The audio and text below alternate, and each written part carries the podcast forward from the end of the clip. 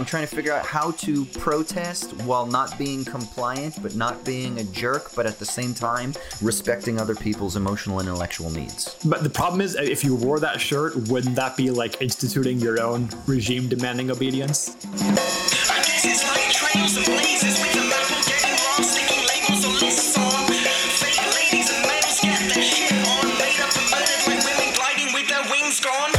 What's going down, everybody? Welcome to Owls at Dawn. We are just two dudes from Southern California who studied philosophy, politics, and religion around the world and decided to start a podcast where we could bullshit with impunity. I am Austin Hayden, sometimes Austin Hayden Smith. I don't know who I am, Troy. uh, and and I, I'm Troy. Yeah. oh, well, that's good. You just go by the one name now. Yeah, you know, I'm Madonna, Cher, Troy. Yeah, you know, you know who I'm it's talking good, about. Reference it's successful. It's a, it's a, strong name. You say Troy, and I think of Brad Pitt as Achilles. So ah, uh, yes, yeah, yeah, yeah, yeah. That did, that did, a lot for me in high school when that movie came out. Yeah, yeah, that was. Uh, I, I had a buddy who was obsessed with that movie out of high school, and like, it's fine. It's fine. It's fun. You know, tr- like Brad Pitt's a babe, and Eric Bana is pretty awesome. He's a babe too, I guess, and um, Helen of Troy. I don't remember who played Helen of Troy, but I'm sure she was a babe. So it's a lot of like pretty. I think it was Diane Kruger, wasn't it? Oh yeah. Okay. I think yeah, so. so. All babes. Orlando Bloom's a babe. Um, the stories just about you know sexual desire and how you're gonna fucking destroy the world because you just want to bang. So yeah, I guess there's something interesting do you think if that came out today, it would be accused of being white supremacist, like the Northman is? oh, is it being is it being accused of that? Well, I mean, I'm not sure if I think it's being accused by some of that, but it's also being like co-opted by some people on the far right for you know they always always had like a hard on for Viking culture and stuff like that, especially as portrayed by Alexander Skarsgård, right? Uh, who who so, is like a god walking on Earth? Yeah, yeah, yeah. Yeah. Yeah, I if watched, Brad Pitt was six foot six. Yeah, yeah, exactly. I watched Phantom of the Opera the other day. It's out here in Sydney, and my my partner and I went with her parents, and I uh, I got out of it afterwards, and I was like, man, this is like a fucking. How come no one co-ops Phantom um, as as a figure? Like like I'm sh- there's got to be like some sort of like conservative right wing. Um, or maybe online troll person who's really into theater, who's like, you know what, the Phantom gets me you know? Like he's this guy who has been forced down into like the dungeons or the basement of this opera house and all he wants is the joys of the flesh but he's been cut off from the joys of the flesh and he can't get the joys of the flesh so he's an incel right? And uh, so then he and and he finds this woman and he can only hide behind a mask to communicate with her. And he has this repressed sexual desire because he can't actually eh, you know communicate with anybody or touch anybody or anything like that because everyone thinks he's a freak. And so he's internalized this. And so one he wreaks havoc on the people of the opera house and terrorizes them you know even murders murders some people. And then at the same time he trains this young woman on how to sing and he's her angel of music. So he's like using music to sublimate his libidinal desire. And then finally he thinks that it's the moment when he's going to be able to like copulate with her, but then another dude comes in and it's the handsome, rich Raoul. And he's like, Of course, it's fucking Raoul. And he's like, Of course, you're going to choose Chad, the fucking Chad over there. and the Chad comes in and then finally, what ends up happening, the only way he gets released from his hatred, hatred is she sings to him and she's like, Hey man, it's not your face and your scars and stuff like that that make me hate you. It's your soul, that your internal hatred. And then she comes over and she's like, But maybe I can show you love. And she goes over and she gives him a big old smooch. And then he's like, Okay, you know what? Now that I got me some and I've experienced it, you're right. I can I can change too. And then he lets them go and lets them live happily ever after. And he just goes and he hides in in in his his cave and presumably just makes amazing music for the rest of his life. I was like, it's like a fucking incel dream, right? Like, dude, you could, yeah, you could. First of all, yeah, incel wish fulfillment, but also this sounds like it's like ripe for a contemporary Zoomer remake where the whole thing happens on a message board or a dating app or something, and it's not a mask, but instead it's a bored ape that the that the Phantom has, and he and he helps um, the burgeoning singer form her Chvrches style indie pop synth pop band, right? And helped write the music for it. Um, yeah, that sounds amazing. I, w- I would go see that movie. Yeah, the the Phantom of, and then like whatever the the online social forum is. Yeah, the Phantom of TikTok. oh man, so good. Um. Anyway, yeah. Uh. So I guess we'll get into this this talk today. Do you want to give people a little teaser about what we're going to talk about? Yeah, so we're going to talk about an article that came out a while ago in the Atlantic by philosopher Eric uh, Schwitzgebel.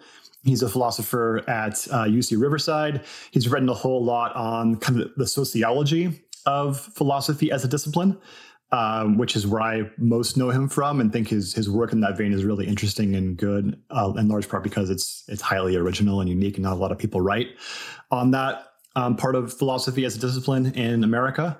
Uh, he's also done a lot of work on like epistemology and philosophy of mind, which I'm not super a fan of. Uh, it's very different as an as an orientation in philosophy than I am, uh, but it's more his work on the discipline itself that I think is pretty interesting. Oh, this cool. is like um, this little article is, is a little bit more. It's obviously pop philosophy because it's in the Atlantic, um, but I thought it was more interesting as a springboard for talking about social norms um, surrounding COVID, how they've changed and morphed over the last couple of years, and where they're likely to go in the future. Um, so that was my idea behind uh, reading the thing. I don't know if you felt similarly. Yeah, no, that's cool. Um, and so the the title of the article is "The COVID Jerk." and it's based on a book that he has that's called like a theory of jerks and other philosophical misadventures which i actually am kind of a fan of these kinds of like you know adam kotsko's books on what is it awkwardness and what's the other one? The sociopath book? The sociopath book yeah. And uh, yeah. Uh, like you and you and i had joked about like a, a book about like badassery like what makes a badass philosopher and like that there's like maybe something substantive about the notion of badassery. So um, i kind of enjoy these types of these types of books. Um, these these philosophy books uh, i know sometimes they can yeah. be kind of sh- shitty like pop philosophy books can be kind of shitty but i kind of enjoy them yeah i mean i think the ontology of pop culture is an interesting phenomenon. We probably shouldn't take it too seriously, but yeah, like philosophical tools are meant for everything. So they're meant for pop culture and um and pop culture broadly construed to include like you know discussion over burgeoning uh themes in society as well as as well as like art and entertainment, you know. Yeah. So we'll be examining what it means to be a jerk uh, and how to overcome jerkness. And if you spot jerkness in the world, what what do you do? What's the appropriate philosophical one analysis and two course of action to jerkiness? Do I don't know what is it what what's the adjective here? Jerkery? Yeah, jerkitude? Yeah, something like that. Jerkitude. I like it. Okay, good. Um, but of course, you know we got we got other stuff to get into first. So, do you want to tell people about the results of the Patreon poll? Yes, we mentioned last time that we were going to close the Patreon poll before the next episode, and we've done that, and we have a tie between two different topics. One of them is whether it's possible to be an ethical CEO or bougie class traitor, and the other is on the Book of Job. So we have ideas for both of these. So we've decided since there's a tie, we're going to go ahead and do both, not the same time, subsequently. Um, we haven't decided on the order yet, but we will be doing probably within the next few episodes um, both the book of Job and the possibility of being a bourgeois class traitor. So look out for those Patreon sponsored topics on the next few episodes. Fuck yeah. I'm excited.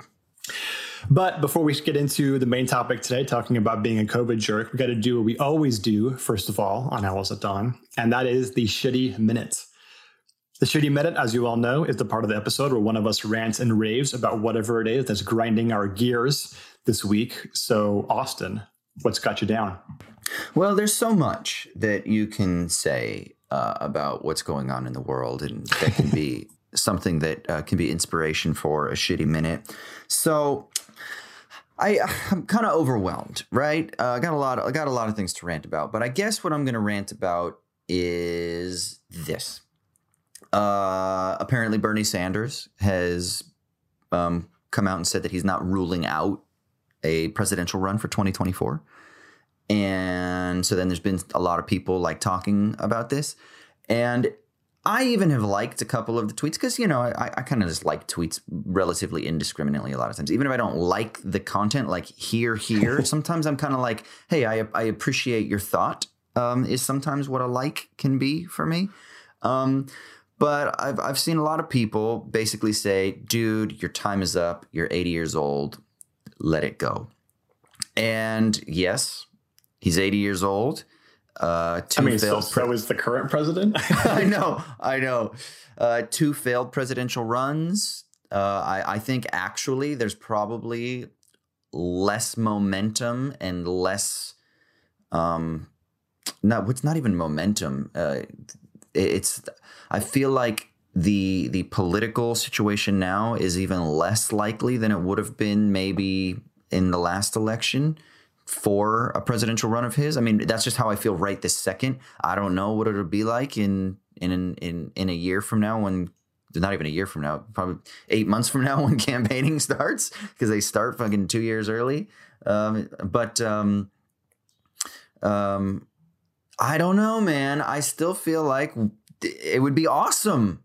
And so my shitty minute is on all these people that are like, don't don't do it, man, because there's no reason to do it. I'm like, well, fucking, how cool would it be?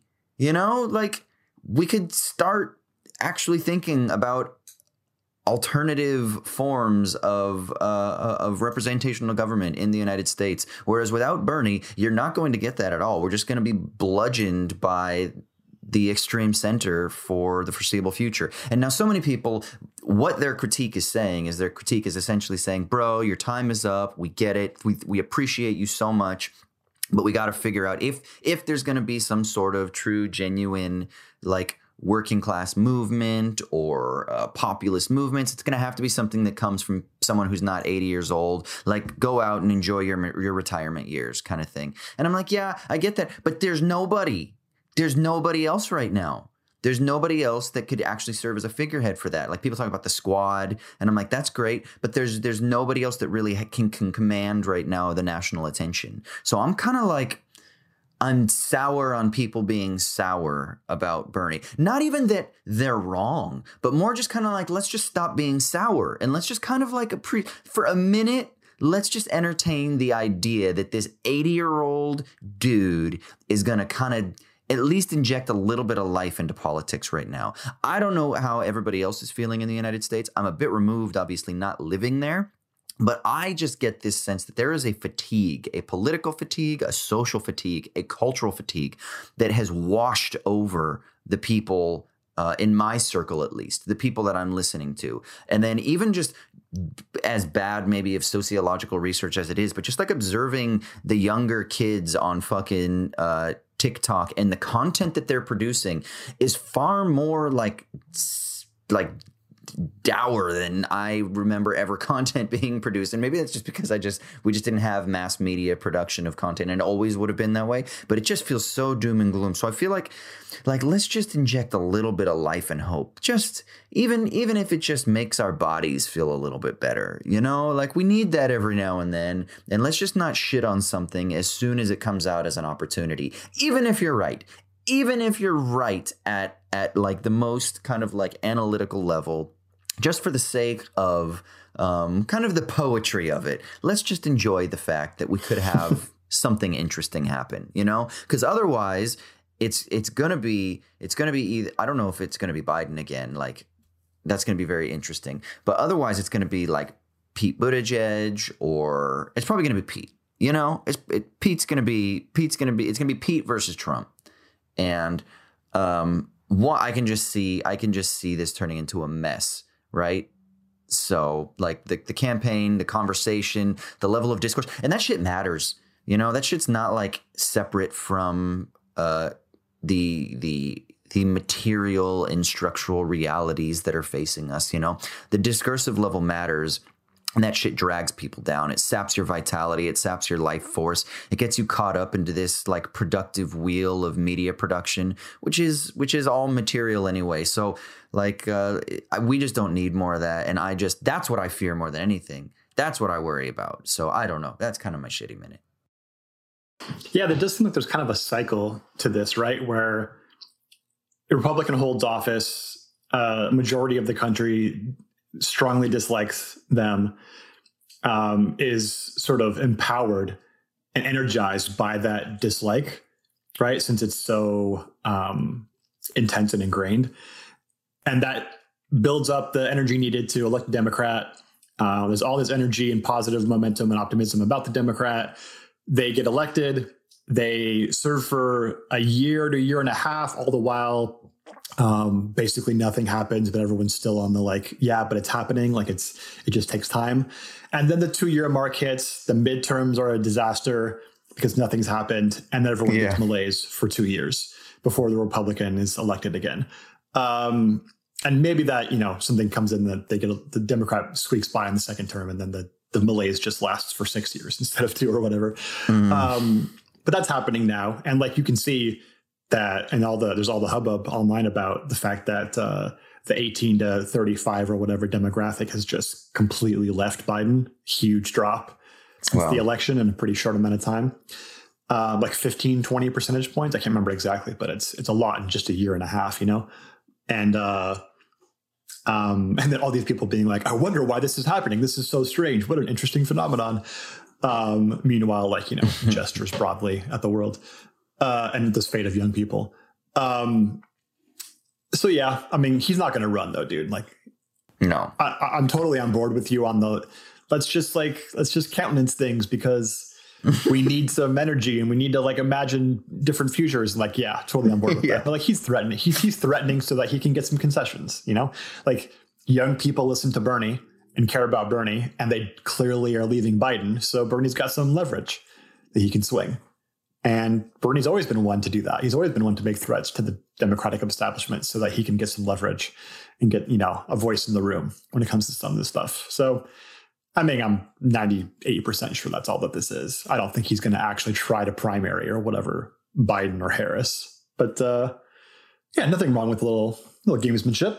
He's got some leverage. That's right. He's got he's got some spunk in him for uh, an 80 year old. Like when I'm 80, I hope that I that I still care about shit, you know, and that I'm not just yelling at young people for being around my lawn or something like that, you know?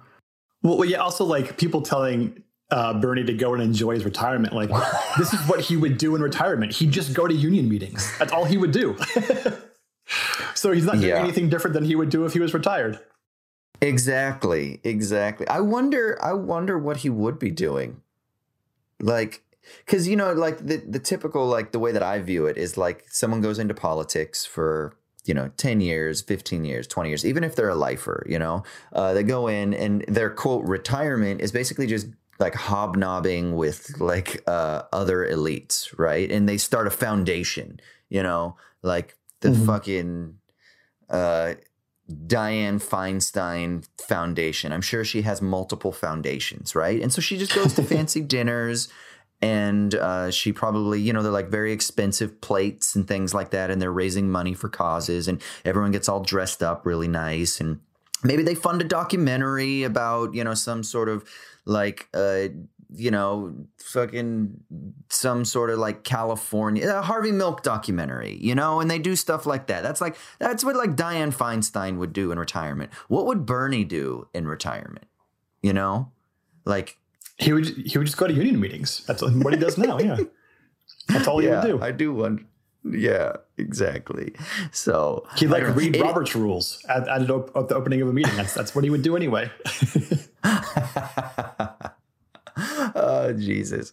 See, this is the thing that I think is interesting, though. At least I know so many people were shitting on like Bernie Bros and stuff like that, and a lot of that was obviously just you know a red herring. But um, one of the things that's interesting, at least Bernie gives us something interesting to talk about. You know, like when people, I mean, I know that there are other angles that when, like, when you talk about Kamala Harris, right? Like, there's obviously like representation issues and things like that that that are important to discuss. But like, do people Like, and I don't know, but are people like, is there like, I feel like it's very serious though. You know what I mean? And I'm not saying that politics isn't serious, blah, blah, blah. But I feel like there's, you can have like a little bit of joy. There's like this joy that I think came from the Bernie campaign. There's something, there's like an extra uh, that, that kind of like shook things up a little bit. Like it created a little like oscillation that, that typical political discussions just don't have. Like no one is sitting around talking about Biden and like playfully being like, what's it going to be like when Biden retires? Like no one gives a shit, you know? He's like, like the whole Uncle Joe thing that disappeared a decade ago. Like no one thinks of him as cool Uncle Joe who rides a motorcycle and smokes a cigarette and wants to punch Trump or something like that. Like there was a moment, but remember even when he said that he was going to like knock Trump out, remember how offended everybody was? Like they couldn't even like it, it couldn't even for a moment be like, ha ha, ha that's kind of funny. Like maybe a little bit online because online anything can be injected with levity. But I mean like with like serious political discussion. But you can talk about Bernie like and you can act like like I feel like it, it just doesn't have the same energy to just be co-opted by like the boring political blahness that is that is so standard, you know? Yeah, I mean, I, is it as simple as like people know that Bernie himself is motivated and energized by an ideological vision, and obviously the you know, Democratic establishment, from Biden to Harris to Buttigieg to whomever, is they're all just cogs in a machine who clearly serve corporate interests, and you'd have to put a gun to their head to make them do anything good for the world. Um, and it's no, pretty hard. Even that, if you think that that's better, it's pretty hard to get motivated to care about that. Yeah, it's like well, it's it's it's like dealing with an abstraction versus dealing with you know a human, you know, in all of its variances, and that there's something about joy that can come from that and anger that can come from that you know? Like you can still be fucking serious. Like bernie is not a joker himself. So i'm not saying that he somehow is like cracking jokes all the time. Um, although when he does crack jokes it's funny um, because a lot of times the person that's interviewing him or that he cracks a joke with like doesn't get it. And he just has this smile on his face. And you're like okay. Um, but yeah no there is. There's there's like a little bit more like a humanity about his concerns and about maybe it's just his quote authenticity. And so what that does is that just kind of like sparks sparks that in other people. It's contagious. It's infectious you know? Whereas yeah i mean it's it's yeah. No, I mean, it's one of the reasons also why you know, people people report a um, liking for Trump, they talk about things like authenticity, and I think that they're extremely right, right. wrong about that. but um, the fact that that's what they find to be different between he and even other Republicans is striking, right? Because there's, there's a there's a disease that permeates the political elite class um, that's very distasteful to basically everybody, right? Except for mm-hmm. like your uh, like politics poisoned NPR listener who like enjoys technocratic nonsense, right? Um, and even they, I don't think really honestly care about that. It's more like I think they're trying to they're trying to like reflectively like it because it's the mm. only thing mm. that they got. Uh, there's a whole other whole discussion to have there, but um, yeah, that that that should clue us into the fact that it's not like populism or some weird uh, ideological category like that. That's the commonality between like a Bernie and a Trump. That's that's kind of a stupid analysis, I think.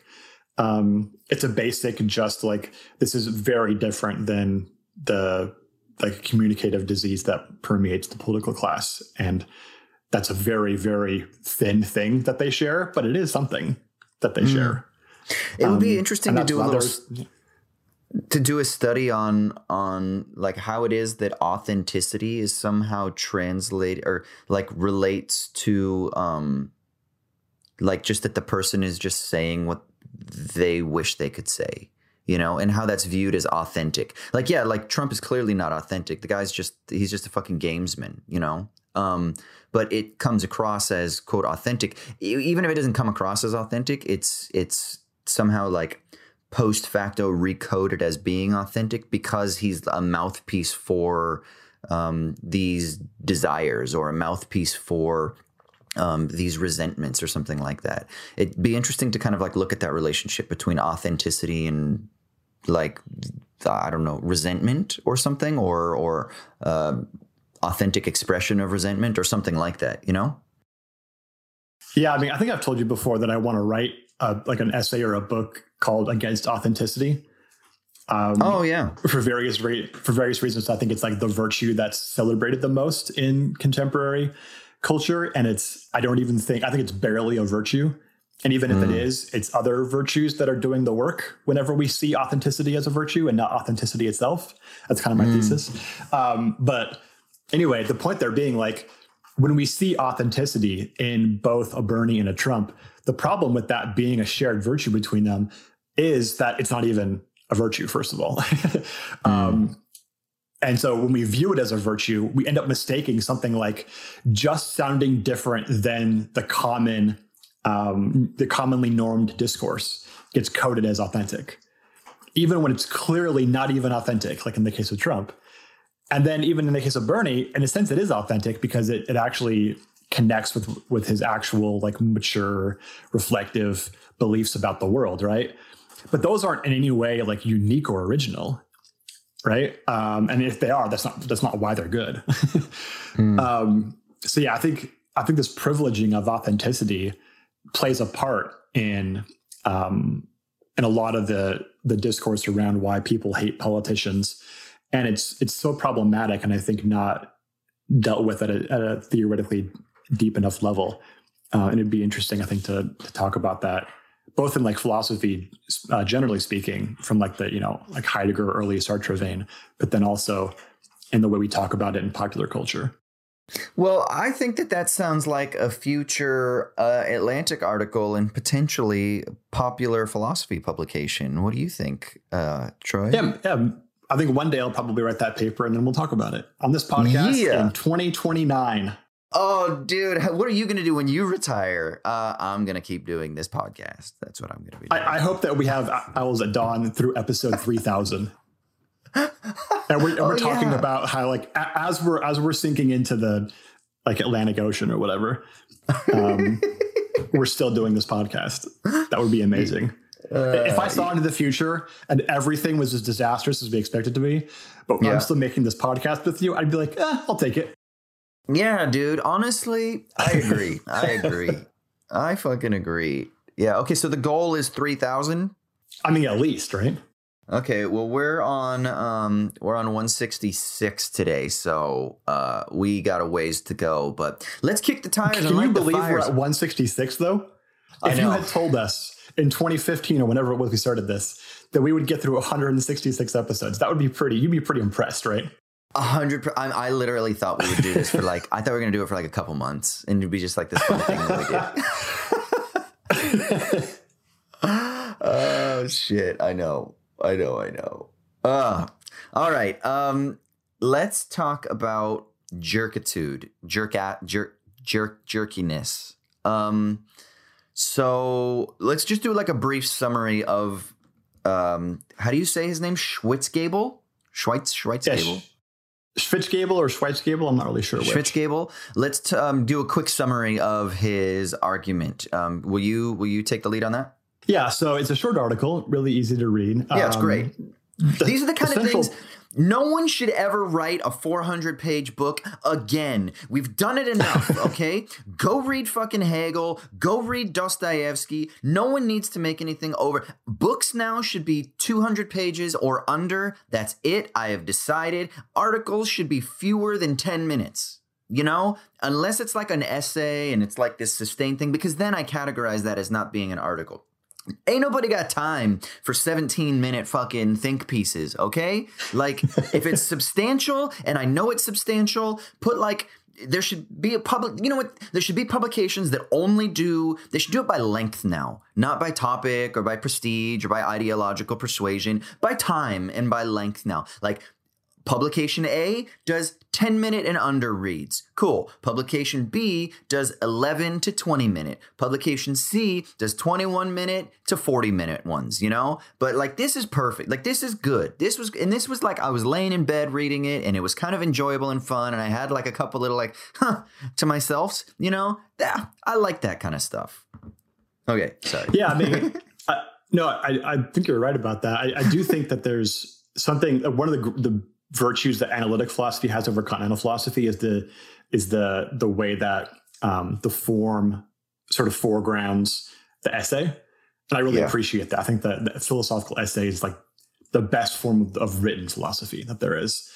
Um, and maybe the the correlate of that is like a popular philosophical essay should be about this long, right? Just like here's yeah. a problem in two paragraphs. Here's a thesis about that problem, and here's some things we can do with that in like four more paragraphs.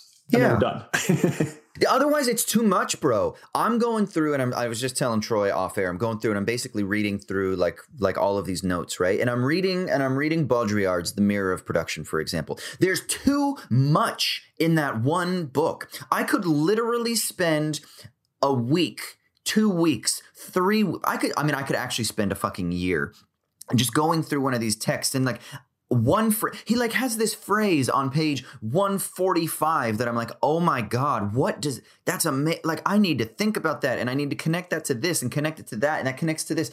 And that one phrase could inspire weeks of thought, but yet I have more pages to get to. And so I can't just ponder. There's too much, man. There's too much. I'm going to start just writing like ha, ha, Byung-Chul Han length books that are 45 pages and it's a fucking yes. it's a book, okay? and I'm gonna fucking publish that shit. And if you're a publisher out there and you're interested in this, I got ideas. I got lots of endless ideas, and I'm gonna start doing that shit because at least then you have a, a, start and an end and you're like oh i can remember stuff there's a simple idea to take away from it and you can go it's just not just too much there's just too much otherwise academia is diseased by too much yeah, something about spending 25 hours on on a single idea from a single author is like that's you're asking too much, man. Like I know you you've you you you have devoted years of your life to this, but that shouldn't mean I have to devote 25 hours to it if I'm going to really like soak it all in. That's the other thing. Like how much I, I've, I think I've said this before, but I, it feels like such disrespect to these texts that these people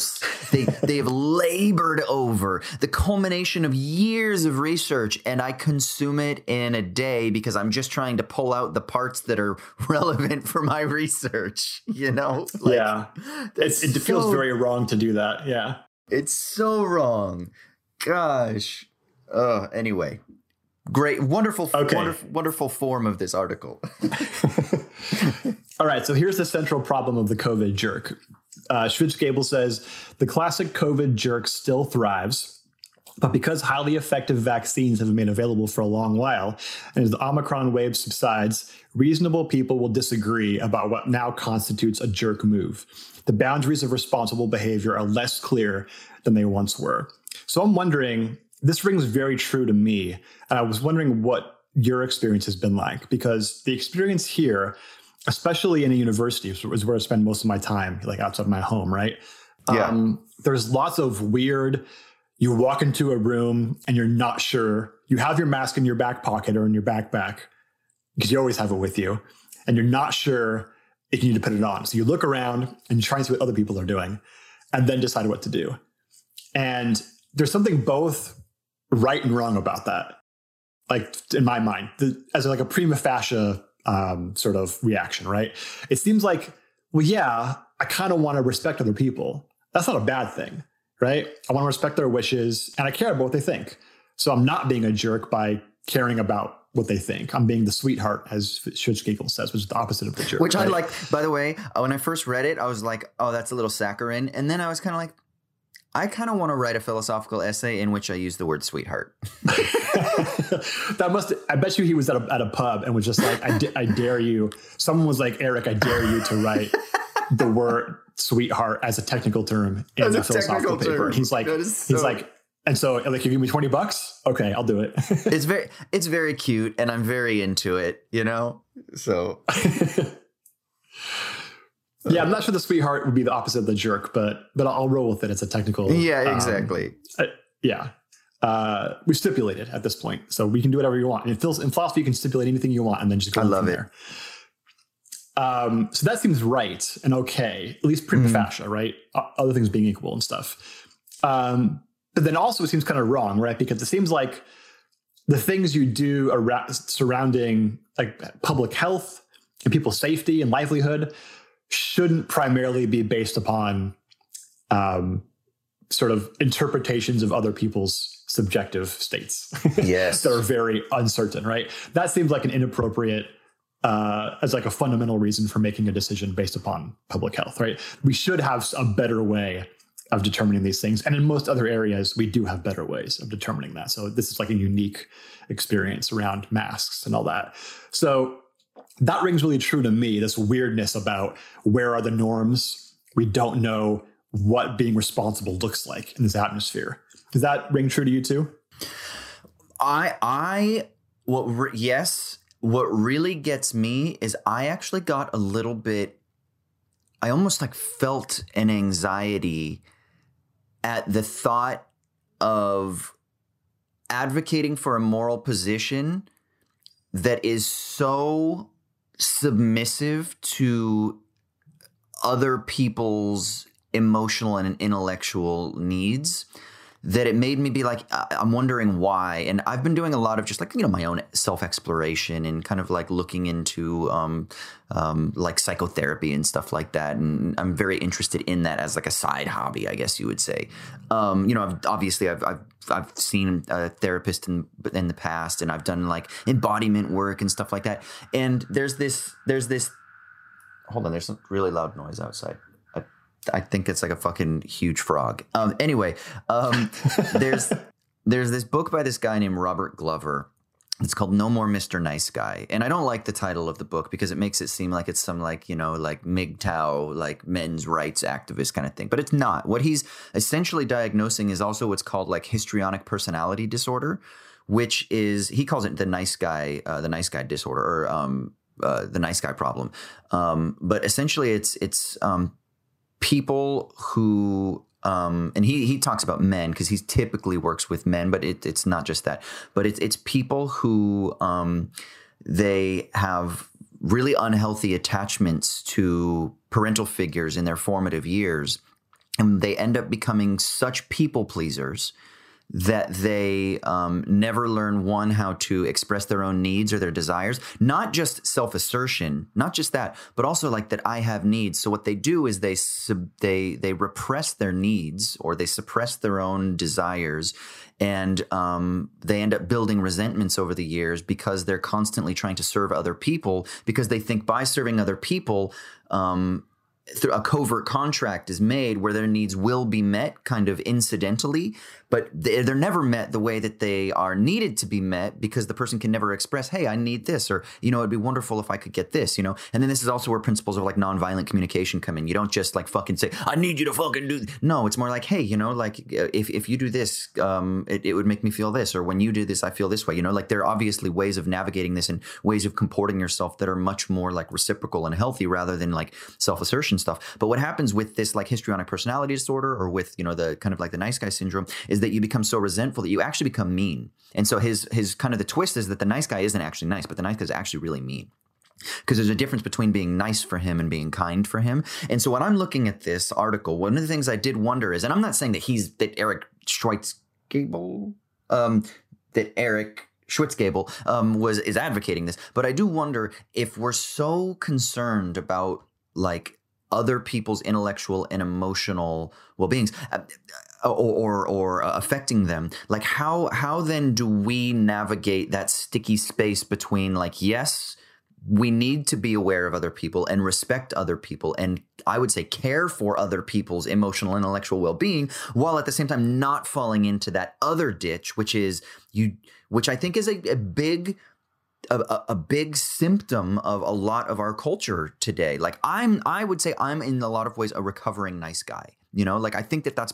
something that I, you know, I, I have my own attachment issues with my family that I think has come out with me being like, okay, I'm going to be a people pleaser to overcompensate for the fact that I might not have my own self worth, and therefore I'm going to get my self worth from others, you know, from praise of other people or from love of other people or like physical attention from other people. That's why I got into fucking acting, probably, right? So that people will heap praise hmm. upon me or so that I can entertain people and they can come up to me and be like, oh my God, you made me so happy or whatever the fuck it is, right? Like, so there's something about that that maybe isn't healthy.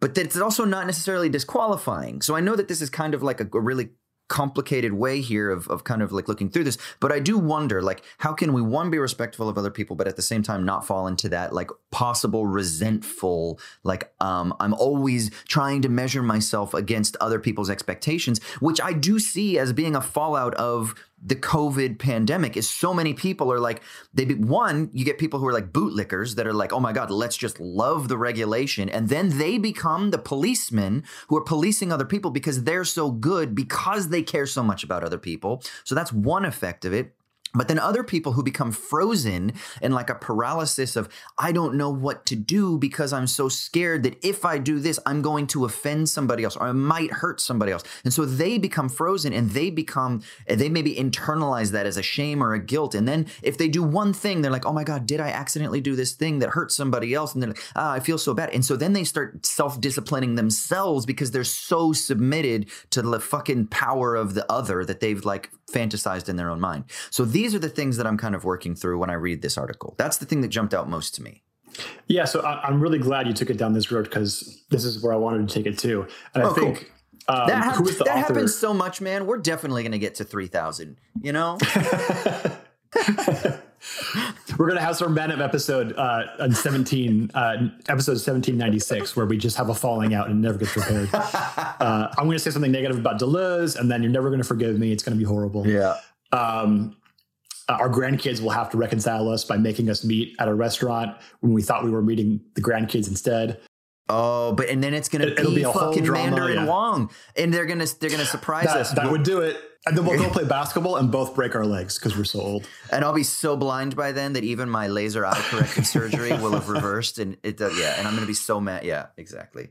You'll probably be the most like in shape 75 year old dude though at the park. So my leg will break because I'm old. Yours will break because like I'm going too hard or do some Draymond Green shit on you. Yeah.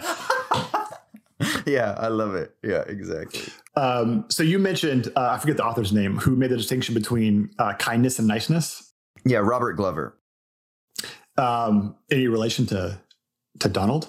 Um, uh, no, I know. Or Danny? No. Um, so I actually have a thesis about this, and maybe someone's already taken it, and I'm going to be really upset if that's the case. Mm. But my my thesis about the distinction between kindness and niceness is that niceness is um, sensitivity to norms, and kindness is sensitivity to individuals. Okay. Um, or sensitivity to the value of individuals, whereas niceness is the sensitivity to the value of norms. Ooh. Um, so what's important about mm. the hmm. distinction is then, and this comes out, I think, in all the things you just described, where there's the, the individual, we all know this individual, right? Who's um, who acts like they love humanity, but their actions have no kindness towards individual humans. It's more about norms surrounding actions, right? Mm. And so what they really love are the norms and not the individuals who the norms affect. And so that's an important distinction, I, I think, because uh, kindness is what we want. That's the virtue. Niceness is not necessarily a virtue. It could be or could not be, depending upon circumstance, right? But the real key is um, it seems to me like in development, like in moral development for individuals, probably um, when it comes to like socialization, at least, eh, maybe not entirely, but at least partially, niceness comes first. Like we teach kids mm. how to obey certain norms around how to um, how to socialize, right, in various avenues, and then they slowly begin to appreciate individuals when they are appreciated back. And like that is a reciprocal thing, right? And that usually happens in the family, first of all, where the parents unconditionally love the child until the child learns to love them back um, reciprocally, right? Um, but in, in social, like the social sphere, it seems like maybe niceness and, and sensitivity to norms comes first. And so yeah. it's easy to to short circuit that process and never go from niceness to kindness or never like use the niceness to transition into kindness as your motivation, which is the real virtuous thing, right? And so when you have a diseased society, oftentimes that, like a morally diseased society, that comes out as people are nice and they're not kind, mm. right? Yeah, and so that just, seems like a problem. I think is endemic in America. I'm just spitballing here too, but it seems that maybe a lot of times niceness is couched as being like a um, a refusal of your own needs in because this is what we do, right? Like like you're you're a little kid and it's like, well now now Johnny, we don't hit because that's not nice, right? rather than I don't I don't know. So it's like a, a super ego, a super ego imposition, right? That a person is is confronting, and um, and I, and what I wonder is what would be an alternative form of instruction or education there? Like, how could we recognize the the need that little Johnny has to express his fucking bam inner bam bam or something like that? um, but while also being like, hey, when you hit when you hit Joey, like that hurts, right? Rather than like, uh, maybe that's. The, maybe that's it. Maybe it's that empathy. It's hey when you hit joey it hurts. And and and we shouldn't we should and we don't want to hurt people. Rather than we don't do that because it's the rules to not do it or because it's not nice to do it or because because to be a good little boy you don't hit right? Which is like a, a, a just manufacturing for pathology. Yeah and what's the what's the reason any sort of um or I don't want to say philosophically educated, but like anybody who who wants to provide an actual like quasi philosophical reason for Johnny not to hit Joey, what's the reason that they go to always? It's not nice. Well, it's not nice, but how is that couched? Like in a semi philosophical way. Oh, the to get them to think the golden rule. Yeah, right. It's how would you feel if Joey yeah. hit you?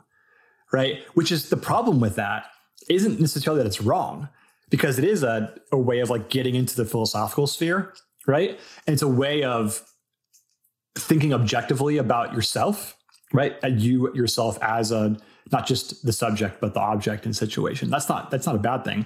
But when that's the end of this the story, it's purely like narcissistic, right? It's purely only about the value of of the me, which is already like kids don't have a problem with that usually. You know, sometimes, but not usually, especially little kids. Um, so you got to transition to like, yeah, maybe just basically it hurts Joey. What do you think about that?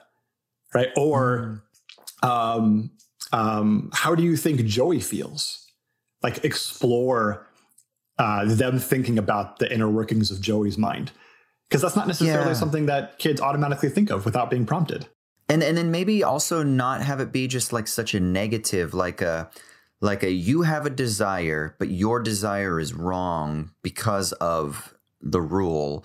But maybe you can also then be like, there's a way to productively take that desire, which is some sort of desire for attention or expression or connection or something, right? There's a lot going on there in that activity. And then be like, hey, instead of doing that, let's go over and let's see what Johnny wants, Joey wants to do with you. Or there's like a way to some, I'm trying to think there's a way to make it so that it's not just purely a negative disciplinary form mm. of power imposition, right? But there's a way to turn it into a constructive world building, like a positive kind of world building activity, you know?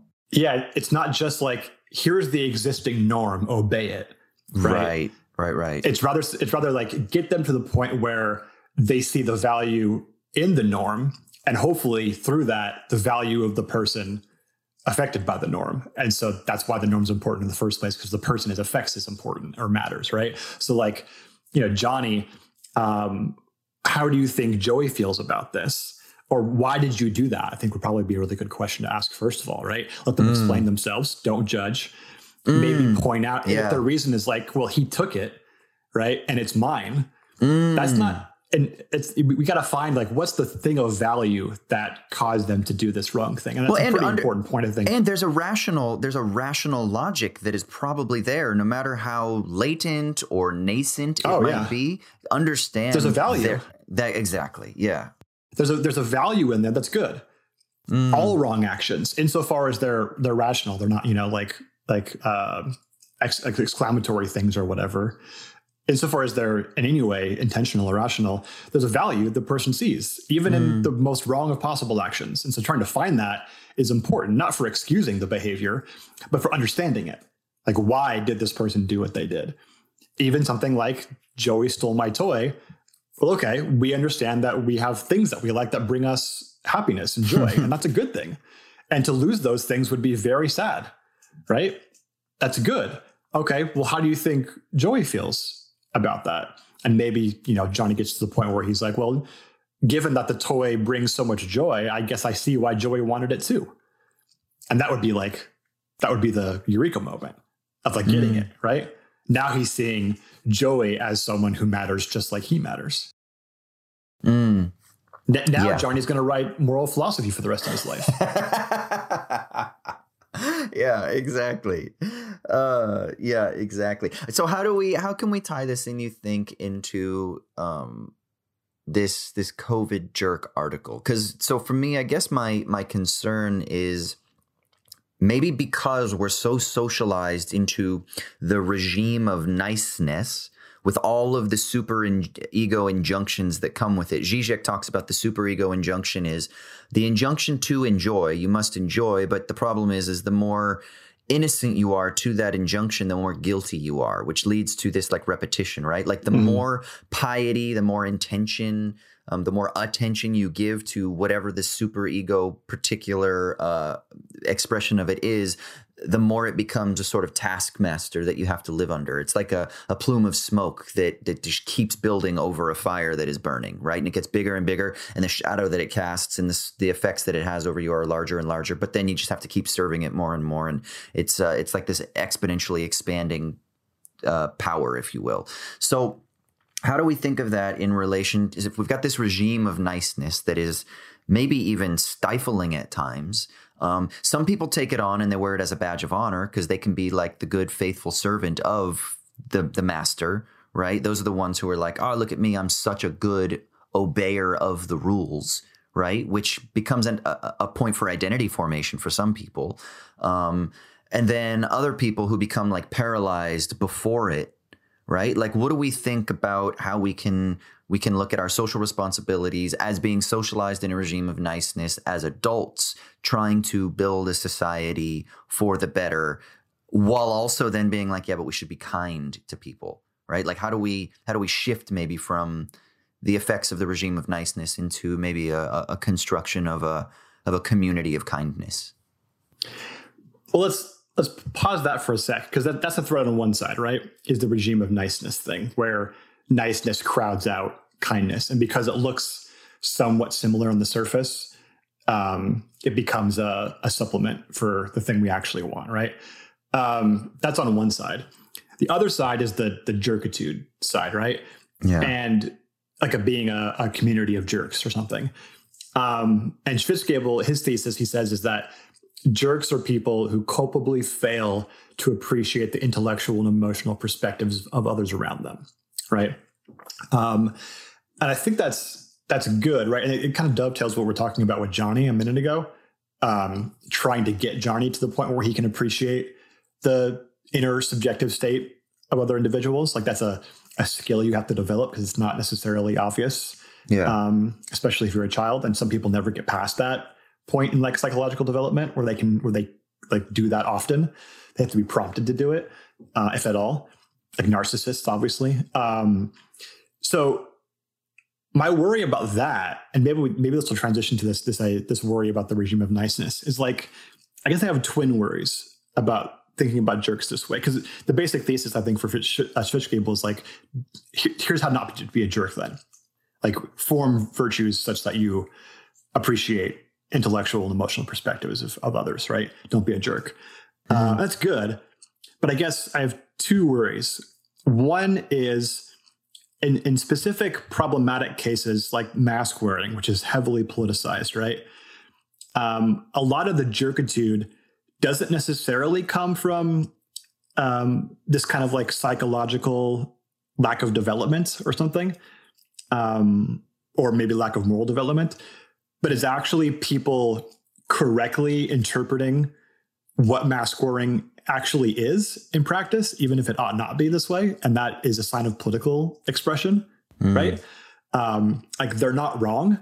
If they walk into a room full of mask wearers and determine this, these are a bunch of like pussy Democrats, um, they wouldn't necessarily be wrong about that. And that may even not even not only like accidentally right, but even like that's the main motivation for what's happening mm. here. Uh, is, to, is to signal political identity to people. Uh, I hope that's not the case, but it sometimes is. Um, and then additionally, like there's this other fact of um, the the real key there isn't that they're wrong about interpreting this phenomenon, this this new norm or this changing norm as a political signal. It's that they don't realize the injustice of that fact. Like it ought not be like this. It ought not be that your main motivation for for public health concerns is political signals, right? Mm. You can't help that because that just happens to be the way that the norm works right now. Um, but it ought not be that way. And you have to realize the injustice. Like that's the key point, right? Like it should be about public health. That should be the thing. Like you care about other people and you want to protect them, right? And you're in a, and you want to be in a society where the people do the same for you. Like that's what what matters. Um, but my my worry, I guess, is like that that expects a lot of people. Like that expects people to be philosophers, kind of. Yeah.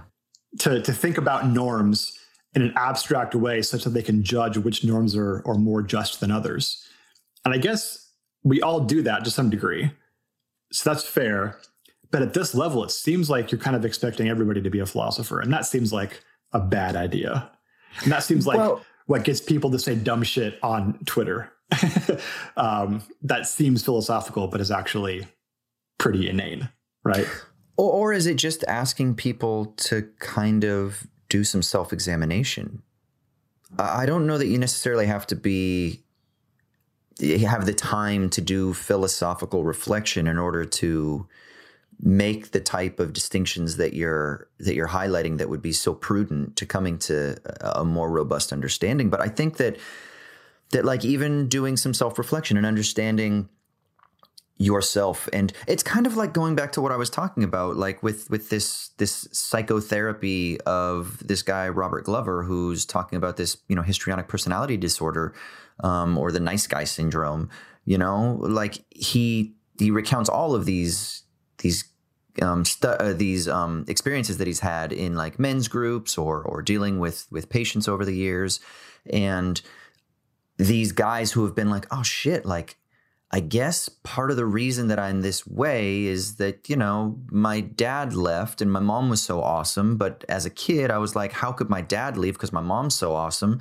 So it must have been my fault. So my dad left because of me. So I must suck. So therefore, I'm going to overcompensate that by constantly seeking approval from everyone so that I can get the validation that I never got because it couldn't have been my mom. Rather than being like, well, actually, guess what? Sometimes parents just don't get along. It had nothing to do with you. But you were a fucking three or four year old and you didn't understand that. So you internalized it that he must have left because of you. And so now you have pathologized this, right?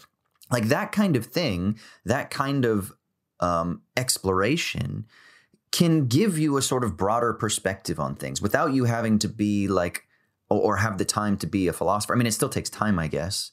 And you, you can't be burdened by just like the constant pressures of of a society that that is inducing you to produce all the time but stuff like that is is not outside the realm of what I think we could expect of of people, and maybe what we ought to expect of people. You know, like, do you think it is? Am I asking too much? Like, do people just not have time to do self exploration? No, not not self reflection. I think that's totally fair, even though it is hard, and I think it would be a lot to expect everybody to to sort of succeed at that um, at a certain point. Like, that's probably a lifelong pursuit, right? But I, I guess I'm talking more here about the the, the social norm, right? That's the thing where it seems like a failure of a society if it's expecting individuals to take on um, the take on the task of developing social norms for themselves, right? Yeah. It's just like it's not the kind of thing individuals can do ad hoc on the fly. Um, and so, I mean, it's a it's a collective action problem, right? Yeah. when do you wear masks? Well, it's not 100% sure. We can't exactly dictate when you should and shouldn't.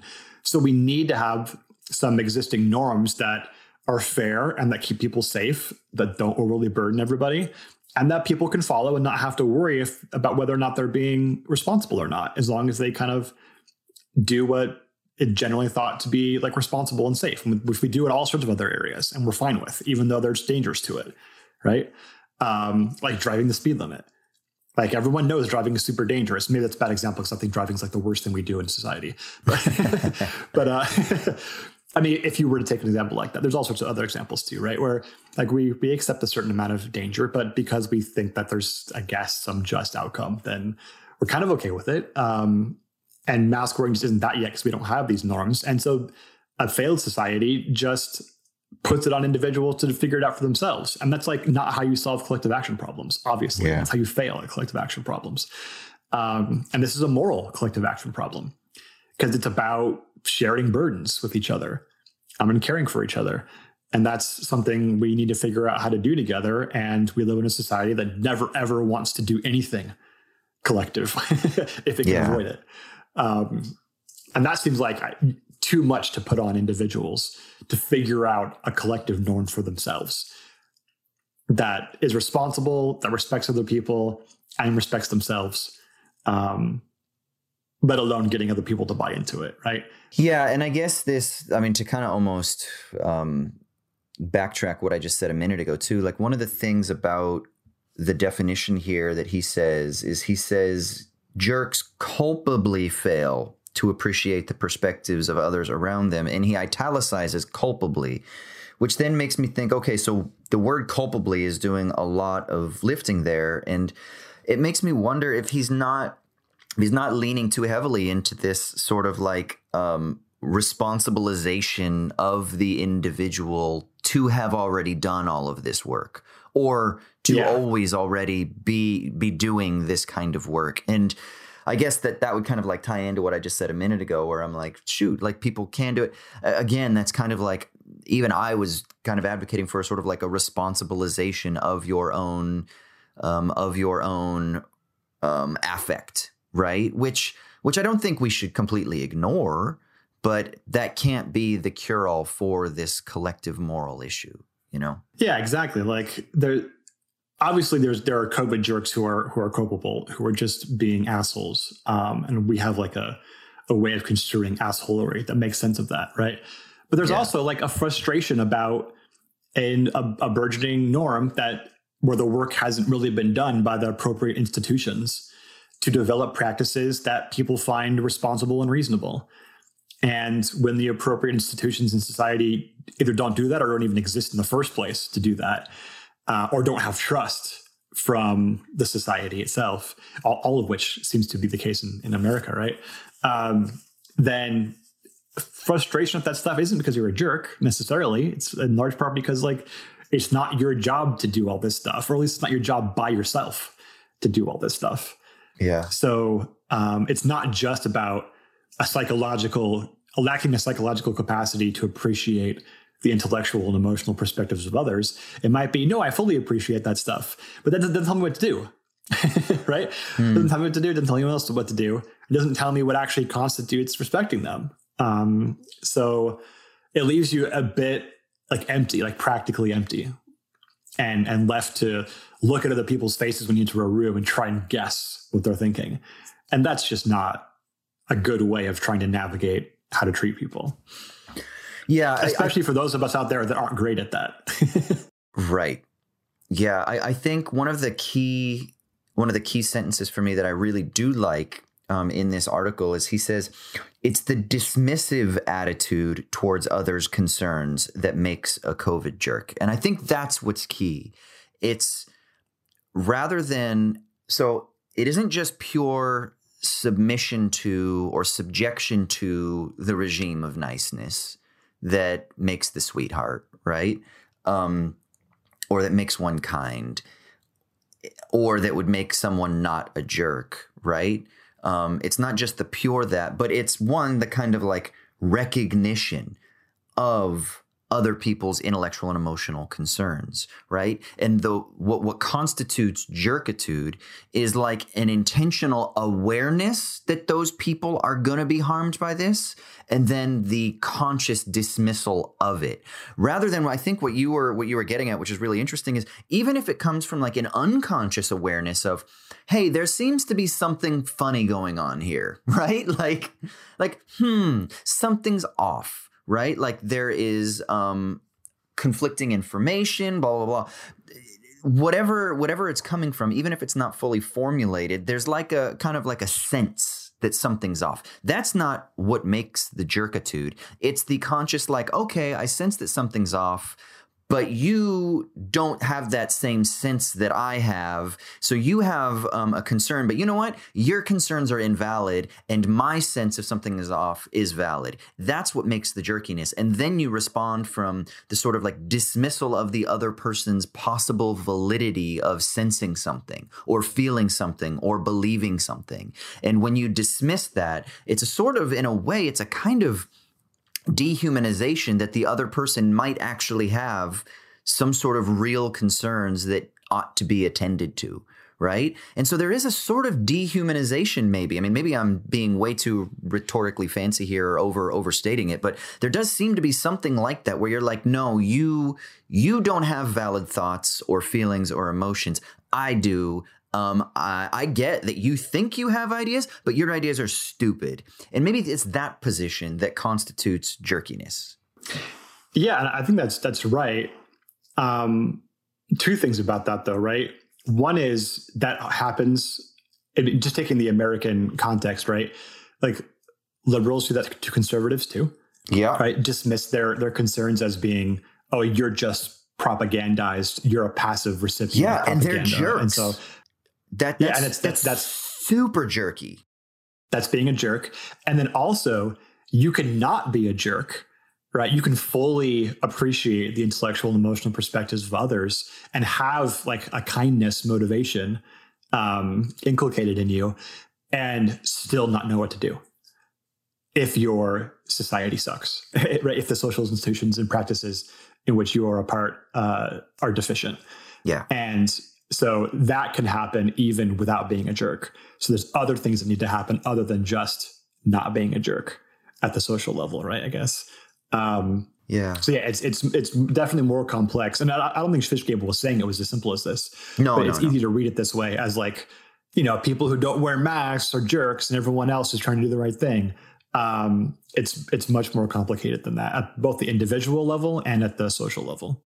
Yeah, and what do you do when you are social like we might even say that if we're socialized under this regime of niceness under that under that kind of super ego structure what options do you have like we're not talking about the situation now of of what did I say, Tommy and Johnny, where we can socialize them. This is different. Now we're talking about sort of like mass social activity where things are snapped into action. We don't even have the time or the space to be able to consider alternatives. It's either comply or you're a jerk, right?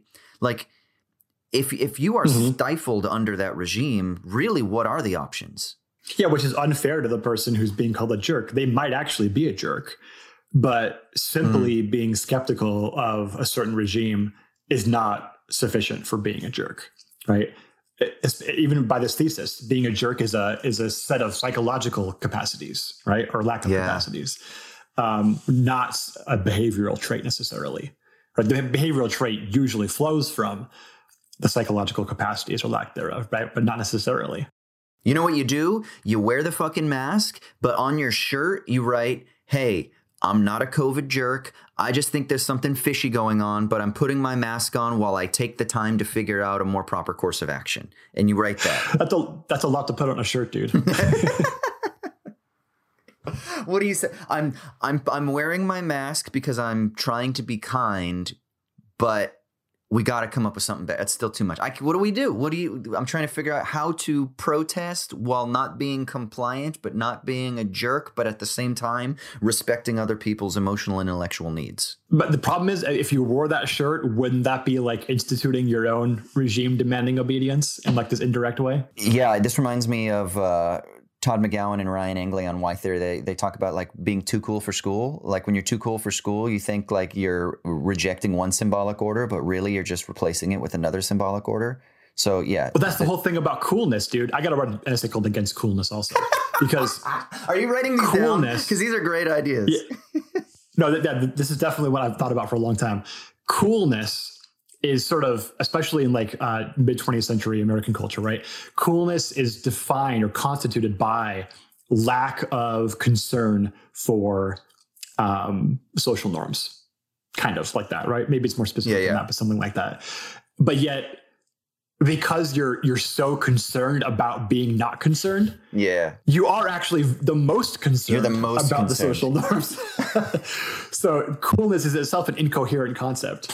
I think. Yeah, it's like the whole like uh like trying hard to look like you didn't try hard, but when you like like with the messy Yeah. hairstyle or like like when your fashion is Hey. like yeah, but you you are trying so hard to look like you're not trying that it probably consumes you, you know? Yeah, it's it's you you end up being the person who's most identified by so you you you pro, you put the most importance on these social norms. Like you're the most fetishizing of them, not the person who just kind of like blandly follows the norms because it's simple or easy. Like that's the person who's actually cool if anybody is. Yeah. Yeah. Um, the last thing I want to say about this article is he does talk about like um, his recommended pathway for principles of non-jerkitude, which I think I mean, we don't need to go too much into it because we kind of touched on, I think, most of them. But the the principles that he says are one, be open, right? So um, just kind of like talk about your vax status, talk about what your needs are, respect other people, letting them know exactly what risks you bring in a situation, et cetera, et cetera, right? So just be open about everything that you can. And then the second one is adhere to rule and custom, which I find to be interesting because that kind of goes into what we were talking about, like the the kind of like nice the regime of niceness. So adhere to rule and Yeah. custom. Like the Foucault, the Foucauldian in me is like kicking and screaming at that, but um, it just just to at least say it. And then the last one is be willing to compromise. Um, which again, uh, the I, I feel the stifling pressure of the superego bearing upon me. But um, Well, that's Yeah. the that's the thing, right? Is all of that's fine advice, right? But you literally can't do those things with every room that you walk into. You can't do that. it's just not possible. Um, like with your close friends, sure, you can you can do that. You should do that, um, but you can't do that with everybody and every place you walk into. It's just impossible. So you're just left with like an empty practical syllogism where you just don't know you just don't know what they're doing. so you kind of guess. yeah, that's and then let me ask let me ask you this: to be in. I want to write a, a, a response essay to this and be like, listen, all well and good when it comes to maybe certain issues, but I want to write an essay called "In Praise of Being a Jerk." Not a COVID jerk, but under what situations is it good to be like, you know what? Fuck the rule in custom and fuck compromise. Like, you wouldn't have a lot of these social movements we had if people were just adhering to rule and custom because they were trying so hard not to hurt other people's feelings or intellectual uh, intellectual states, right? Like sometimes Well, you well, here's you, the you got to be a jerk. Well, here's the thing, dude. That wouldn't be against being, a, or it wouldn't be in favor of the jerk because the jerk is someone who has a, a lack of certain psychological capacities. I think what you're saying is against niceness, Yeah. like against following norms simply because they are norms. So maybe the, the the problem with what Schwitzgebel's article is erecting is that he is re- erecting a regime of niceness versus a regime of jerkitude, whereas we're going to want to insert a third, which is a regime of kindness, right? And that's different. Because I mean, yeah, don't that's know. like the the ethical commonwealth or something, man. The regime of kindness. yeah, what is what does Kant call it? Like uh, unsocial sociality or asocial sociality? I was thinking of Kant calling it the ethical commonwealth and the religion. Where does he Yeah, call yeah. it an asocial sociality? I don't remember that. Oh, okay. I, I'm trying to. it- It's Karatani's reading of Kant, so maybe I'm. it- It's like his Oh, his okay. Marx Marxian reading of of Kant, but um, Wait, you didn't it- read that book already. We're supposed to read that book together. Well, I kn- I well I only read bits of it. I read bits of it, but it came up it came up in um when I was reading his his other one on world the the structure of world history and uh and Daniel Tutt was talking about it. So and I just I listened to like a couple of his talks on like libidinal economy where he talks about when he talks about I don't know, man. That sounds Yeah. like adultery. just you saying it was just a tip. That's not satisfactory, man. Ah, no. It was only emotional, I swear. Um, but yeah, okay. So let's go ahead and wrap this up. It's it's an interesting article. I love these types of articles because this is precisely what they, this is what the Stone like was trying to do. But this most of the Stone stuff is I just can't get into it, man. I just I tried. yeah, it, it wasn't good. No, I literally even bought the audiobook of like like a collection of all the Stone essays and I was like, "Oh, I'm going to like listen to these as I'm driving." And they were just so dry and so boring and I was like, "This I can't I can't do it," you know? But um, this is kind of fun. So check it out. We'll post the link down below in the show notes so you can give it a little read and have a think about um, the uh, qualitative substance of jerkitude. And then, you know, you can go out and write write response essays. So All right, cool. Well, let's go ahead and um, transition into the final segment of the episode. Let's do uh, the sticky leaves portion. This is the portion of the episode where one of us gets to talk about something that's been giving us meaning in a world that is potentially meaningless. So, Troy, what is giving you joy or hope or power or vitality or whatever in this world? So, this last weekend, I saw the movie Everything Everywhere All at Once. Oh, no spoilers, please, because I haven't seen it yet.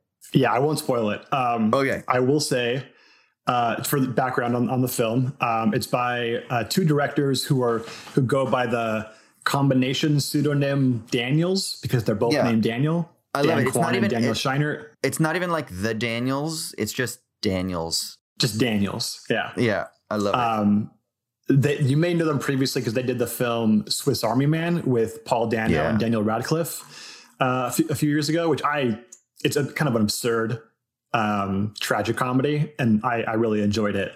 I love it. Uh, Yeah, it's a really good movie about uh, Daniel Radcliffe. I mean, this is not spoiling anything in that movie. He's dead, like at the beginning of the movie and through the whole movie, and plays a corpse. Um, so if that if that setup strikes your fancy, then uh, you'll like the absurdity of that film. This film is very different than that, although it has some of the absurdist kind of elements. Um, it stars Michelle Yeoh, and she's a uh, middle-aged uh, Chinese immigrant living in America, and uh, crazy sci-fi multiverse shit goes down in the film. None of which I want to spoil because the the way that it's all revealed is very fun. I will say, I thought it was a wonderful, heartwarming, beautiful, entertaining uh, popcorn flick that has Really? high-minded ideas, Yeah. has all the heart in the world, um, really cares about its characters. Hmm. It's just everything about it's good. Like I, I don't think I'd call it a masterpiece. I mean, I've only seen it once, so I, I can't say that for sure about anything yet. But I, I loved it more than I've loved. I've loved the experience of watching the film more than I've loved the experience of watching a film in quite a while. Um, and I think it's the kind of thing that's destined to be a crowd pleaser, while also for all for all kinds of um, like film lovers, from people who just like popcorn flicks to people who love you know like real high minded and culty stuff. So I would recommend it to everybody. I don't want to say much more about it, other than the fact that the sticky leaves is literally about finding meaning in a potentially meaningless universe.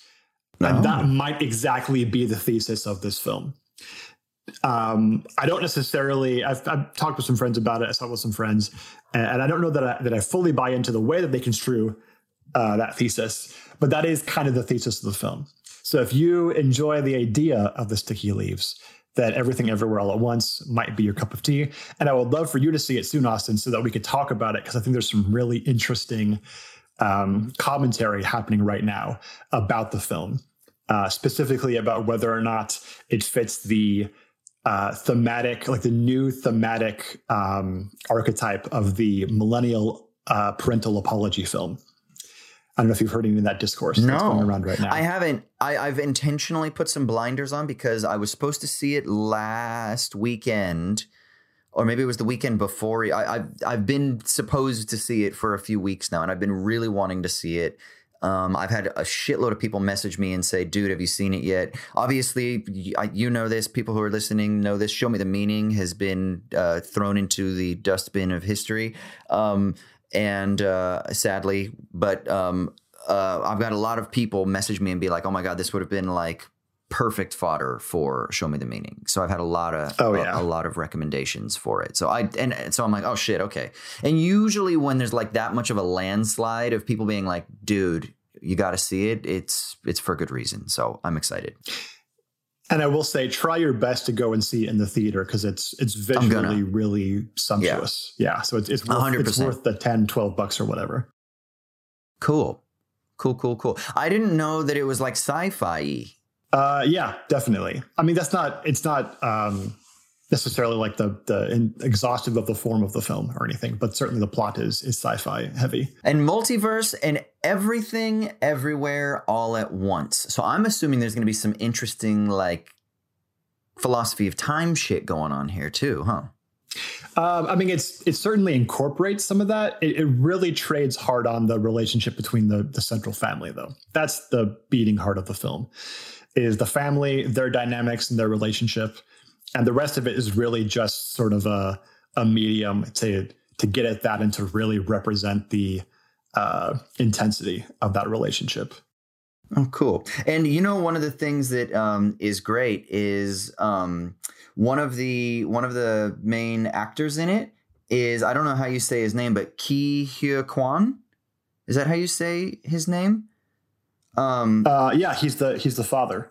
Okay, he's the father. He was short round in Indiana Jones and Temple of the Doom and Data in the Goonies. No way. Yeah, dude. No way. Yeah, Holy dude. shit. I had no idea. Blows my mind. Bro. That's fucking short round, bro. I know.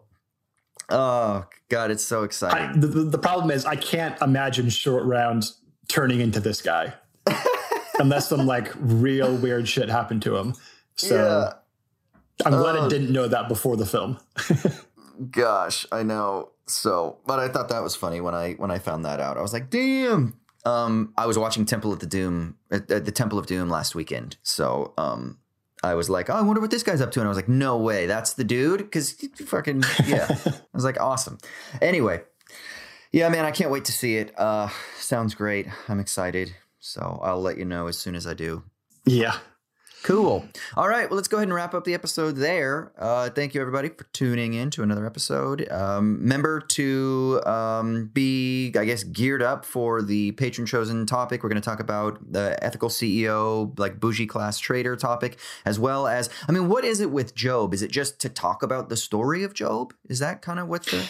Yeah, it's the book of Job. And so we're going to try to find some kind of creative way to address that since we've talked about Job before, I think.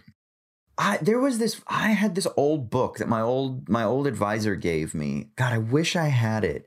Um, Philip Goodchild gave this to me. It was on Job, and at the time, it was like a really inventive reading of Job that was kind of making its way around like the theology and and whatnot circles. um, I'm gonna I might have to find it or find my notes on it and see if there's because I'm actually looking it's it's back in California, um, so I don't even have it with me here. Um, but oh. uh, yeah, it was like this really fucking expensive hardback. That's all I remember. It was like like the first week of me arriving in England, everyone in the grad community was like, "You gotta have this book," and I was like, "Okay." so so I got it. Um, but yeah, yeah, that'll be cool. Um, if you're not a patron and you want to get involved in how you can suggest uh, topics for future episodes, head over to patreon.com slash owls at dawn. That's patreon.com slash owls at dawn. You can throw us some pennies. That helps us out. And um, it helps us be able to pay for our wonderful new producer as well. Maddie, what up, Maddie? Um, and yeah, things have just been hectic on my end the last couple weeks as I'm kind of finishing up a, a, big research project. So that's why there was a little bit of a delay in releasing, but uh, we're back. Uh, I got to make time so that we can get to episode 1796 when we have our big fallout, which then leads to the big, which leads to the big reconciliation, so that we can push through to 3000. So, uh, so we got to make sure that we're consistent moving forward now, but we will. And uh, so, yeah, I think that's pretty much it. Unless there's anything that uh, you want to say, Troy. Uh, just one more thing I can think of, dude. What's that? Das Vidania Amerikanski.